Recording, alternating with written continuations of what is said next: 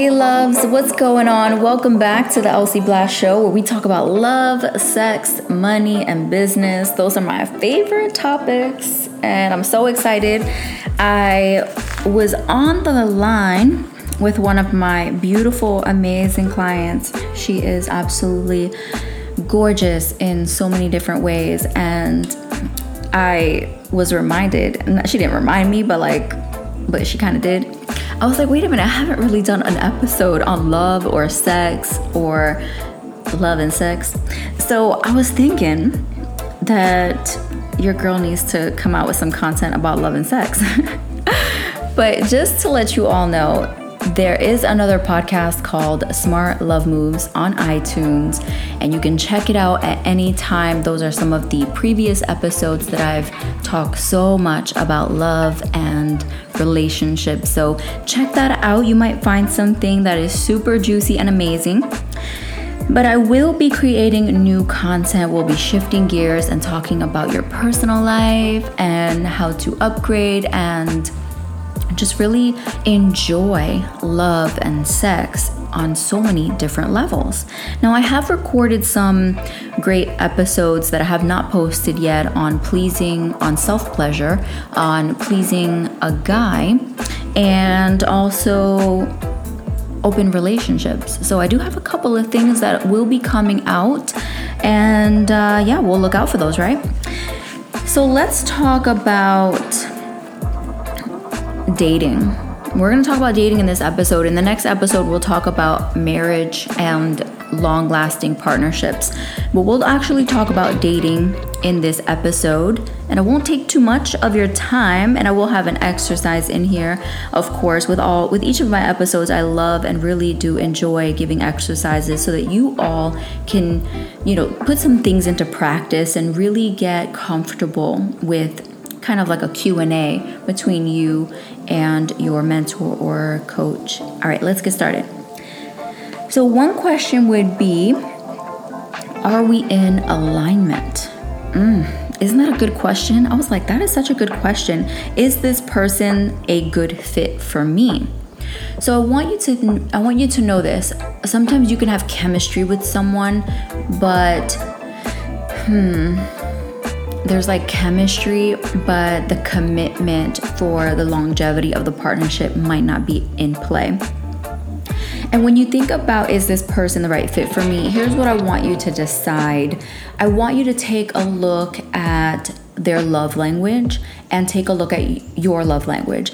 And oh my gosh, so uh, there's an episode. Uh, okay, okay, I have a great idea. I'm gonna double dose you this week with two podcast episodes. There's one that I have in Smart Love Moves that talks a lot about love languages and identification of sharing love in a relationship and what that looks like and how to have a healthy exchange of it, I'm actually going to pull that and place it into this particular podcast. I'm gonna kind of like repurpose some content because, man, there are so many episodes that I created back then that were fire. Oh my gosh. So, we're definitely gonna bring that episode back.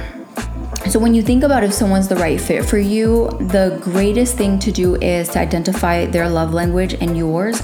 And you have them take the test, the five love languages test on the website. And so that you can see, and I want you, you both should take the test I would say like every 10 years, maybe even every eight years, because sometimes it changes a little bit. For instance, mine used to just be touch and quality time. And now at 40, or I'm about to turn 40, my love language is all of them. So I love gifts. I love when my partner gives me something or does something for me. Those are gifts. Um, I love affirmations. I love quality time. I love touch. I love, aff- yeah, did I say affirmation already? what is the other one? We have gifts, um, oh acts of service is the is the other one so yeah acts of service when your partner serves you food when you have a long day or gives you a massage and then gifts would be like taking you to get a massage or throwing you a birthday party those things are under gifts so i love all of them and i do like some a little bit more than others but alternatively I need all of them to feel 100% full. And either I do that for myself or they do it for me. My partner will do it for me. And I like to give my partner all of the five love languages. So I'll just kind of take turns with them, kind of rotate them. I do take note of which uh, love language my partner has the most of, like the higher number in, and I make sure to give that attribute as much as I can without feeling drained or low on energy. So you have to also play with your personality type and your characteristics. For instance, for me, I'm an introvert, and being with someone who's an extrovert might actually be beneficial for an introvert because then it'll take the introvert out of the introvert's um, way of, you know, habitat and kind of like hiding out and being cocooned. Whereas Hmm, I'm the kind of introvert that I'm I'm introverted, but I do have an extrovert side of me that comes out. So me being with an introvert would actually work better for me than me being with an extrovert.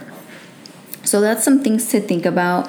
Um, I actually didn't plan to record this podcast, so you might hear some additional noise in the background. I do apologize. I kind of am just doing this at random. So, well, we're six minutes in, and I'm going to share a couple of other things with you so that you can identify if this person is the right fit for you. So, first, it's truly writing down who you are, your character traits, your personality type, how you feel loved, how you receive love. And then you are to consider your partner's characteristics, personality traits. And then there's another test called Myers Briggs. And both of you taking that test would be really critical and important because then you can truly understand how the other person processes normal daily activities and life and circumstances. And you'll be able to have the conversation to see if truly you both are the right fit for each other and if you can accommodate your personality types to appreciate the other person's changes or differences. All right. So, another thing I want you to write down is different topics that are life topics, okay? Like love, sex, money, kids, um, mm, activities, uh, prayer, uh, any kind of belief system.